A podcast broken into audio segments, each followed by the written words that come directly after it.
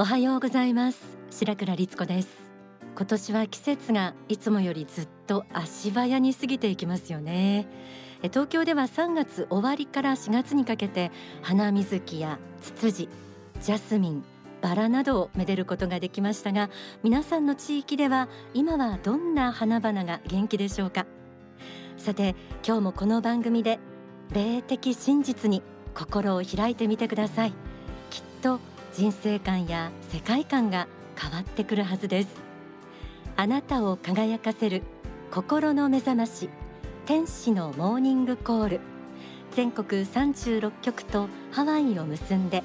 幸福の科学の教えをさまざまな角度からお届けしている番組です。人生の意味、死後の世界、宇宙と地球の関係、本当の幸福、本当の愛、心、悟り。学校では教わらない大切なことを広く知ってもらうためにこの番組はあります。そして映画もその一つです。今年もごがつじゅうににちから全国の映画館で公開されている幸福の科学の映画、タイトルはレット・イット・ビー、怖いものはやはり怖い。まずはこの映画の主題歌からどうぞ。作詞作曲大川隆法総裁、歌は田坂恵美さんです。あの世から眺めると。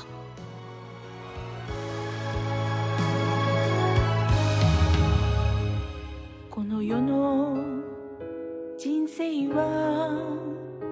あまりにも短くて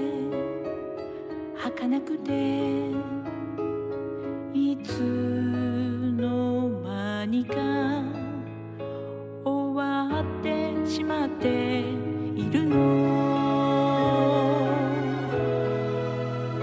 しかしこの世で人生が終わるわけじゃない。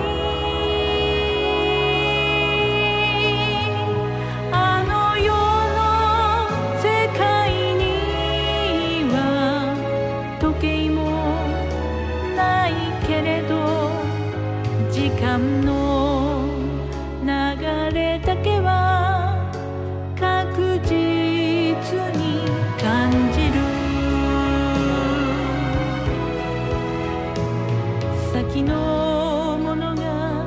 後のものの原因になって、その結果が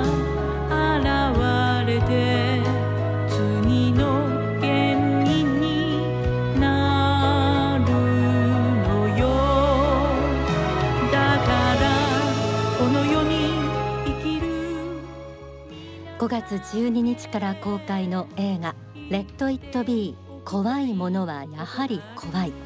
天使のモーニングコール、今日はこの映画の監督を務めた奥津孝之さんにお話を伺っていきます。エル・カンターレ創造館からお届けする天使のモーニングコール。この番組は幸福の科学、幸福の科学出版の提供でお送りします。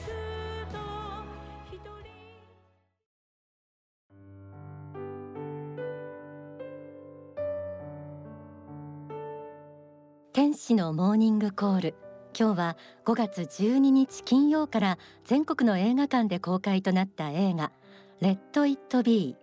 怖いものはやはり怖いについてたっぷりお届けします。以前からこの番組をお聞きの方はよくご存知と思いますが、幸福の科学ではこれまで様々な映画が制作されてきました。昨年にせんにじゅうにねんはにがつとじゅうがつにそれぞれ愛国女子紅武士道、呪い返し師塩子誕生が公開されて、武士道精神、呪い返しとその切り口と幅の広さにも驚かれた方も多いと思います。今週末から公開となったこの大川隆法総裁原作企画の映画レット・イット・ビー、怖いものはやはり怖い、えー、こちらはタイトルでお察しのようにホラー映画です。えー、にせんにじゅういちねんに公開された夢判断そして恐怖体験への続編になります。前作に続いて青木亮さん演じる主人公心理カウンセラー神山啓司が心霊恐怖体験について次々と解明していくといった内容です。公式サイトには実際に起きたいつつの心霊恐怖体験をもとに実写映画化、想像やフィクションを超えたリアルすぎる心霊恐怖体験映画がここに誕生などとあります。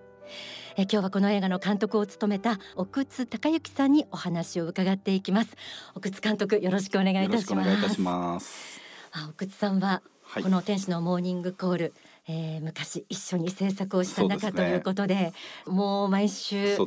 何時間も膝詰めで作り合った中で、なんかもう改めて最近も思い返したんですけど、はい、えー、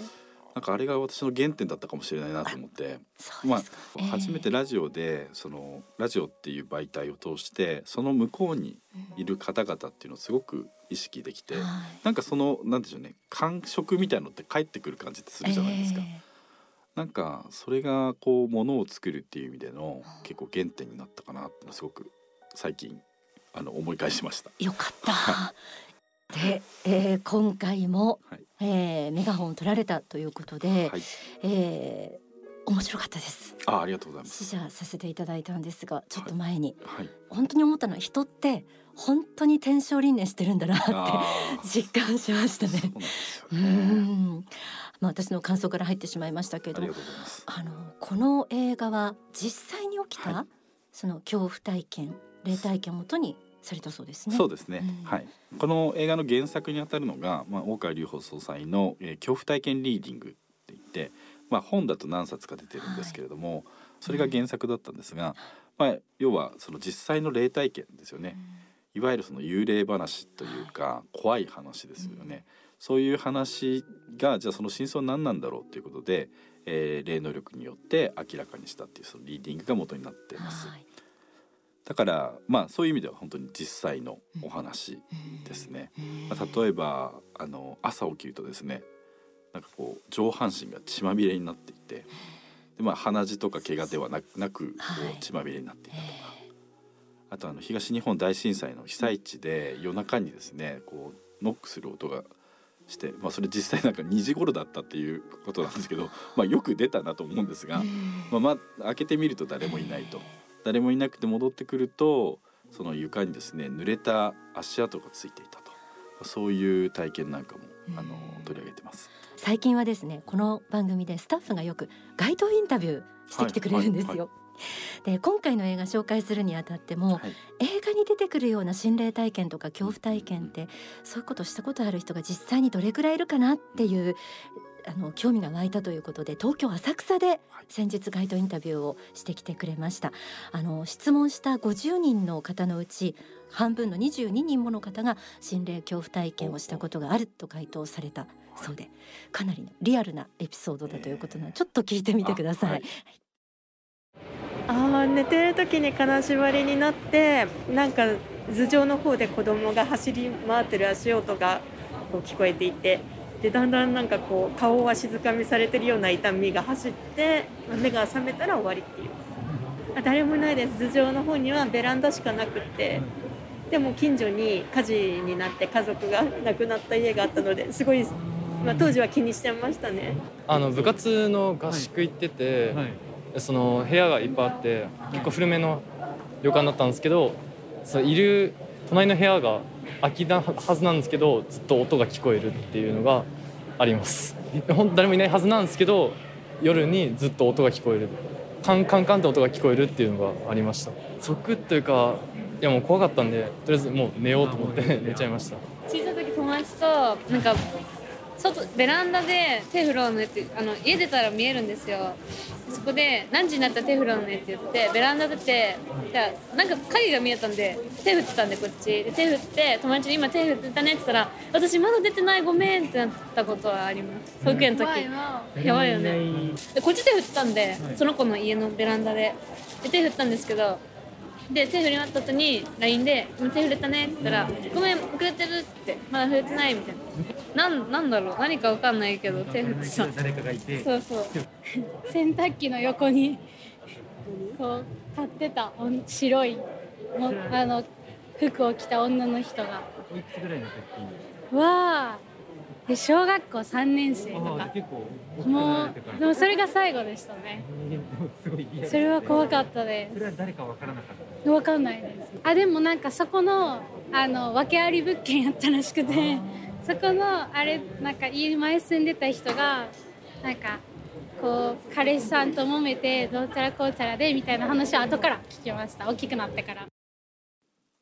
どうでしたか。いやーなんかすごいですね、面白かったです ね,、うん、ねあと若い人が多かったですね。あそうなんですよね、うんうん、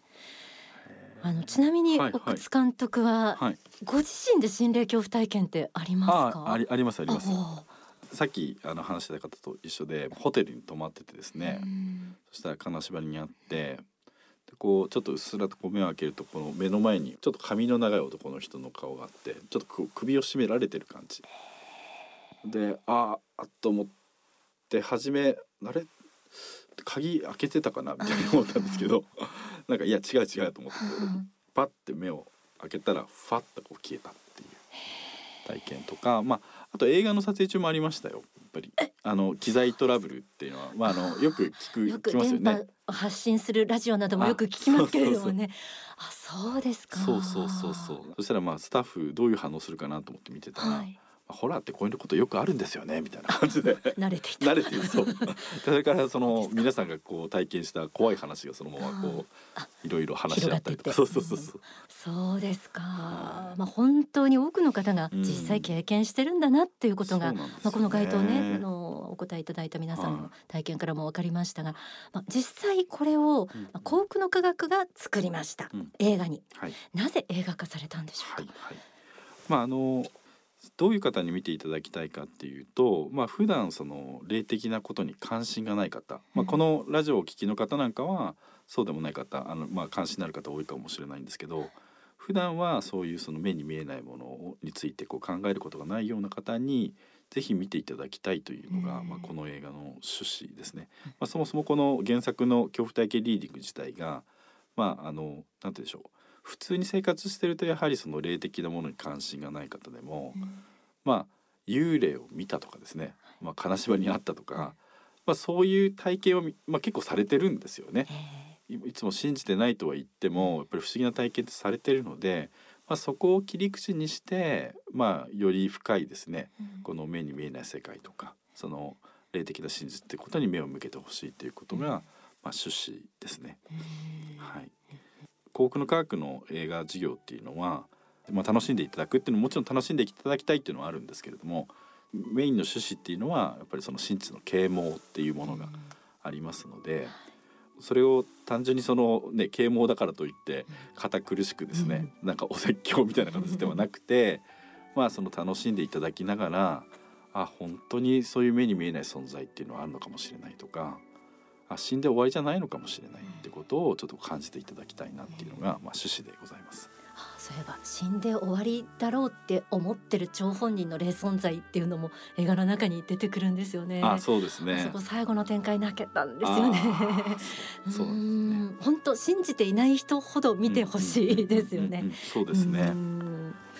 この番組自体もそうだと思うんですけれども、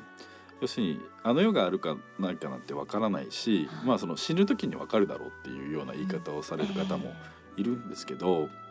でもその死んでから分かっても遅いんですね。てかわからないというか、死んで何もなくなると思ってたのにその自分自身の意識がまだあるっていうと、まだ自分は生きてると思ってるのに誰も自分のことに気づいてくれない。そうするとなんかその混乱してしまって、うん、それでさまよってしまうってことが結構あるということなんで、まあ、そういう意味でもその生きているうちにですね、この映画見ていただきたいなということでございます。あの見させていただいた私からももう実感込めて知らない方が怖いよって言いたいなって思いますね。あの、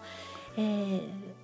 幸福の科学の映画、最近ではあの曲がとっても印象的だってよく言われるんですけれども、私自身もそうなんですけど、いつもこの曲とその、うん、あの映像の兼ね合いってどう作ってるのかなっていうのが気になったんです、はい、どうしてもこの曲の歌詞に耳が行き、はいはい、目は一生懸命シーンを追っているっていう感じで、はいはい、脳が忙しいなって思ったりするんですけ ど, ど奥津監督としてはどのあたりこうバランスを取られたりとか、はい、どんな感じで作られたんですか？まあ、特に今回はですね、あの、まあ、いつつエピソードがあるんですけど、その一つ一つに楽曲を総裁の方からいただいて、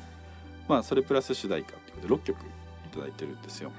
そういう意味で言うと、まあ、もう一つの原作ですよね。その歌詞に大川総裁の方からこうこのエピソードを通じて何か伝えたいものみたいなものが入ってるので、まあ、そこがまずあった上でそのストーリーとかですね、まあ、そこから考え始めたっていう形ですね。そうでしたか。そうなんです。で、だから音楽とその画面の中で展開しているストーリーがマッチするようにしたいなと思って、えー、あのいろいろ、はい、工夫させていただきました、えー、ありがとうございます。レッドイットビーっていうこのタイトル、はい、私はどうしても世代的にビートルズを浮かべて、まあまあね、これはどういう思いが込められてるのか、はい、教えていただけますか？まあ、あのレッドイットビーで、えー、怖いものはやはり怖いっていうサブタイトルなんですけど、はい、まあ意訳ですけれども、まあ、怖いものはやはり怖いという意味だと、その、まあ、いわゆるあるがままにって訳されるじゃないですか、はい、だからその It を B のままにしておくっていうのがレッド It B ですね、うんうん、それをそれのままにしておくという、えー、それのその It に当たる部分が恐怖だとすると、うんまあ、恐怖を恐怖のままに。なるほど。それはどういうことかっていうと、その今のインタビューもそうですけど、やっぱりどんなに科学が発達してその例なんかないというふうに言ってる方がこうなんていうんでしょう、常識人に見える世の中であっても、えーはいやっぱり そ, こそれではこう計り知れないものってやっぱりあるんですよね。怖いものはやっぱりあるんですよ。だからそれがまず一つと、あとさっきちょっと白倉さんもおっしゃってましたけど、そういう真実、あの世があるっていうこと、もしくはその真理っていうものを知らないで生きること、また死ぬことっていうのが実は怖いんだと、うん、だからその怖さの意味がだんだん変わってくるというかですね、単純にその 幽, 幽霊が出て怖いっていうことから、えーだんだんそのもうちょっと深い意味の怖さみたいなものに変わっていくっていうのが、うんまあ、ポイントなのかなと思います。なるほど、はいえー、他に監督からもうぜひっていうような見どころなどありましたら教えてください。そうですね、映画のスタッフの一人がですね、まあ、こういういわゆるその、まあ、あの世の話とかっていうのはそんなに詳しく知らなかった方なんですけど、まあ、でも中心の方でずっと、まあ、完成まででですね、その映画を見た時にこの映画のエピソードの一つにあの自殺した方の例が出てくるエピソードがあって、はい、それを見てですね、そのなんで自殺がいけないのかというのが分かったと。でこれは本当に多くの人に見てほしい、まあ、そういう自殺抑止、自殺防止という観点からもこの映画を作らせていただいてるんですが、まあ、それをがすごくその彼女の心に響いたということなんですね。ですからその一人でも多くの人にですね、あの見ていただきたいなと思ってますで、あの、あの世があると思っている方もそうですし、あるかどうかわからないという方もですね、まあ、見ていただいて、あ、そうなのかもしれないと、例えば死が終わりじゃないんだとか、その亡くなった方も実はそのあの世で生きていらっしゃる、生活していらっしゃるんだっていうふうに思ったらですね、またいろいろこうその世界の見方って変わってくると思うんですよね。ですからぜひですね、自分の世界観を広げるためにですね、ちょっとこの映画見ていただいて、またこういろいろ自分の人生について考えていただければなと思ってます、はい、ありがとうございます、えー、ぜひ映画館に足をお運びください。今日は映画レッドイットビー、怖いものはやはり怖い、夢判断そして恐怖体験ツー、こちらについて奥津孝之監督にお話を伺いました。奥津監督ありがとうございました。ありがとうございました。それではここでにせんにじゅうにねんに説かれた法話、地獄入門をお聞きください。あのこの世の世界を離れて、えーまあ、天上界と地獄界とまた違う空間があって、そこに行くように、まあ、理解しておられる方も多いと思うんですが、現代人にはものすごい有物論的な科学的思考っていうか、まあ、そういうものが蔓延していますので、学問でそういう教育を受けて、受けているので、あの世がないと思っている人がものすごく多い。だからあの世がないと思っている人にとっては地獄もないし天上界もないんですよ。だから行くとこないんです。行くとこないんで、この現象界と言われるこの三次元の世界しかもういる場所がないんです。認識できないんです。地獄も天国も認識できないので、この三次元に相変わらず存在していることになります。この三次元にいてまだ生きているつもりなのに、人が自分の声を聞こえ聞けないだけとか、なぜか知らんけど壁を通り抜けられるとか、なぜか人とぶつかってもすれ違うとか、よくわからない世界にちょっと入ってはいるけども、なんかこれは病気か何か幻覚かなんかだと思ってこの世で住んでる人もいっぱいいる、まあ、増えてます。ものすごく増えてます。まあ、これもまあ一種の地獄と見てもいいだろうと思うんで、地獄界という世界だけが独立してあ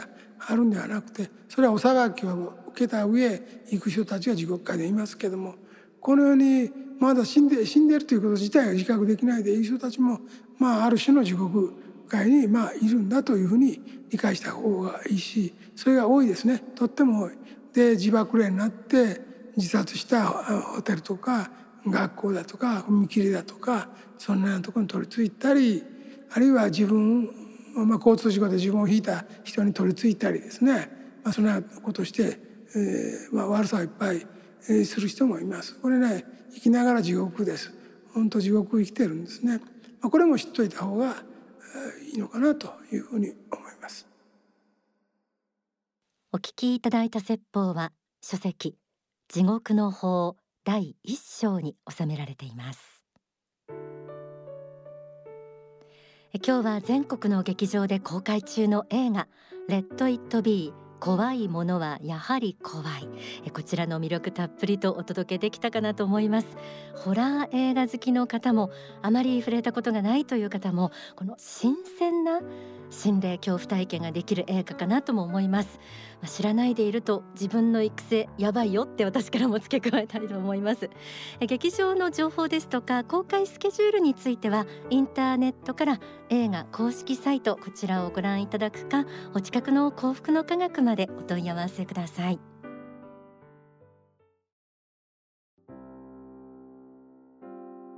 天使のモーニングコール、それではプレゼントのお知らせです。今週のプレゼントは映画ペアチケットです。レッドイットビー怖いものはやはり怖い、こちらのペアチケットご組の方にプレゼントさせていただきます。天使のモーニングコール公式ホームページがあります。そちらにメッセージを送ると書かれた投稿フォームへのアクセスのボタンありますので、そちらクリックしてください。えそこからも応募できますし、 E メール、ファクシミリ、はがきでも受け付けています。 E メールアドレスはメッセージアットマーク天使ハイフンコールドットコム、 messhe アットマーク tenshi ハイフン call ドット com、 ファックス番号は零三五七九三一七五一、零三五七九三一七五一。はがきの方は郵便番号一四一の零零二二、一四一の零零二二、幸福の科学天使のモーニングコール係まで、住所、氏名、年齢、番組へのメッセージ、放送日もお忘れなくご記入の上ご応募ください。天使のモーニングコール、この番組は幸福の科学、幸福の科学出版の提供でお送りしました。ここまでのお相手は白倉律子でした。この後幸福の科学の支部のご案内などあります。